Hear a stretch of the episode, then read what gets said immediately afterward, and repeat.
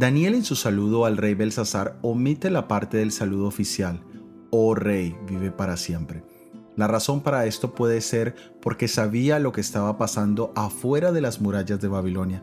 También sabía lo que decía la escritura en la pared y estaba totalmente enterado de los actos de sacrilegio que se habían cometido esa misma noche en aquel lugar.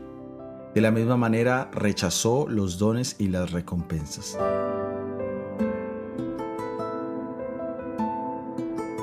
De la misma manera que Daniel rechazó los dones y las recompensas de Belsasar, Moisés rechazó los beneficios terrenales de ser llamado hijo del faraón egipcio.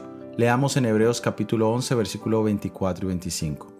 Por la fe Moisés, hecho ya grande, rehusó llamarse hijo de la hija de Faraón, escogiendo ser maltratado con el pueblo de Dios que gozar de los deleites temporales del pecado.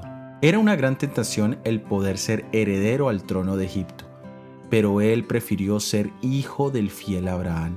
También rechazó los deleites temporales del pecado y en cambio aceptó el sufrir con su pueblo. Los placeres del pecado siempre serán cortos y temporales. El llamado es para que nosotros hoy escojamos sufrir antes que pecar. Hay mucha más maldad en el pecado más insignificante que en el peor de todos los sufrimientos. Y la razón es que en Jesús tenemos la esperanza de un mundo sin pecado ni dolor. Soy Óscar Oviedo y este es el devocional Daniel en 365 días.